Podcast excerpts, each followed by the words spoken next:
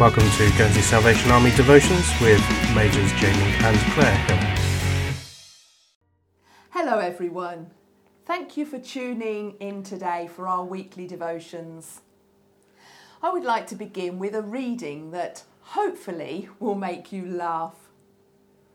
Twas the month after Christmas, and all through the house nothing would fit me, not even a blouse. The cookies I'd nibbled, the fudge I did taste, all the holiday parties had gone to my waist. When I got on the scales, there arose such a number. When I walked to the store, less a walk than a lumber. I remembered the marvellous meals I'd prepared, the gravies and sauces and beef nicely rare, the pies and the cakes, the bread and the cheese, and the way I never said no thank you, but please. As I dressed myself in my husband's old shirt and prepared once again to do battle with dirt, I said to myself, as only I can, you can't spend the winter disguised as a man. So away with the last of the sour cream dip, get rid of the fruitcake, every cracker and chip. Every last bit of food that I like must be banished till all the additional ounces have vanished. I won't have a cookie, not even a lick. I'll want only to chew on a long celery stick. I won't have hot biscuits or cornbread or pie. I'll munch on a carrot and quietly cry. I'm hungry, I'm lonesome, and life is a bore. But isn't that what January is for? Well, very good and very true. I suddenly feel very uncomfortable now. well, do you know, I've come to the conclusion that a lot of people in Guernsey like to keep themselves fit, not just in January after indulging in all the Christmas goodies, but in fact all year round. You know, like when we're driving into town and we pass the power walkers uh, along the front, sometimes they're walking faster than we are when we're sat in traffic and tr- just idling along. yes, and what about the many cyclists that we see? Some seem to get up a real speed on their two wheels, but it's lovely to see families on their bikes too, enjoying a little gentle exercise together. We do go for walks though. True, but I do feel that that is not enough when enthusiastic joggers overtake us. Yes, and then there's those swimmers, those that brave the sea all weathers and swim all year round. Do you remember those that we watched the other day? We were wrapped up warm for a walk along the coast. It was such a bitterly cold day, and there were a group of people walking fearlessly into the sea for a swim, not with wetsuits or anything, but just in their ordinary bathers. I felt extra cold watching them that day. It's true though, all around there seems to be people seriously thinking about their fitness and enjoying healthy exercise. I console myself by saying, one day maybe I might ride my bike more, swim more, or go for a jog. One day, maybe. I love the quote from Robert Hutchins, and he said, Whenever I think about exercise, I lie down till the thought passes. I think that sums us both up, doesn't it? But seriously, we need only consult any doctor or health advisor, read any article in a newspaper or magazine, and we all agree that the best thing we can do for our physical health is exercise. The Apostle Paul, in his letter to his young friend Timothy, speaks about the value of physical exercise and then quickly instructs Timothy to get in shape spiritually as well. We read these verses in 1 Timothy chapter 4 verses 7 and 8. Train yourself in godliness, for while physical training is of some value, godliness is valuable in every way, holding promise for both the present life and the life to come. In the message, those verses say this Exercise daily in God. No spiritual flabbiness, please. Workouts in the gymnasium are useful, But a disciplined life in God is far more so, making you fit both today and forever. Exercise daily in God. Train yourself in godliness. Those words can be for all of us. Maybe today is the day to consider our spiritual fitness regime. How serious are we about developing our faith? How committed are we in building our lives up on the foundation of Jesus Christ? How eager are we to experience a closer and deeper relationship with Jesus? How determined are we to live life to the full? How ready are we to train ourselves in godliness? In Selwyn Hughes' book, Nine Steps to a Renewed Life, he says, The ultimate aim of the Christian faith is not merely to make us either happy or healthy, but holy. Health and happiness are byproducts of holiness. If we seek health first, it will evade us. If we seek happiness first, it will evade us.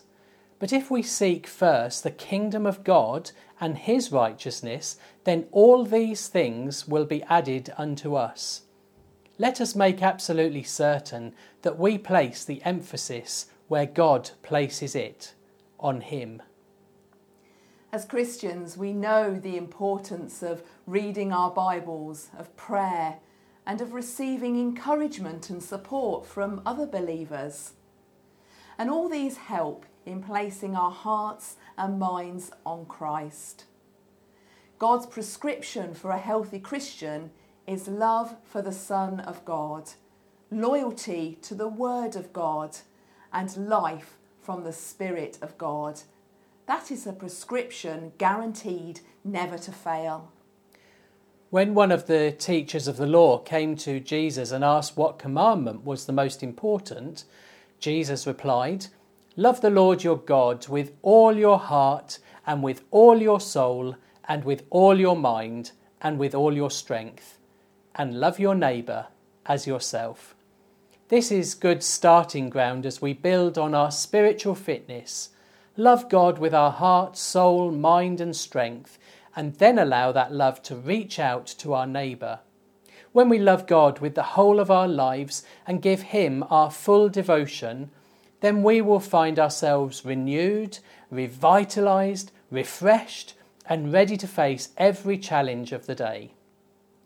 Let's ask ourselves today Does loving God overwhelm and overcome our hearts, making every heartbeat keep pace with God's love for us? Does loving God inform our minds, making love the mainspring of all our thoughts? Does loving God penetrate our souls, making our every prayer a plea, not for ourselves and our own desires, but an offering given in love? Does loving God flow through the strength of our bodies, making our every step a step towards love in action?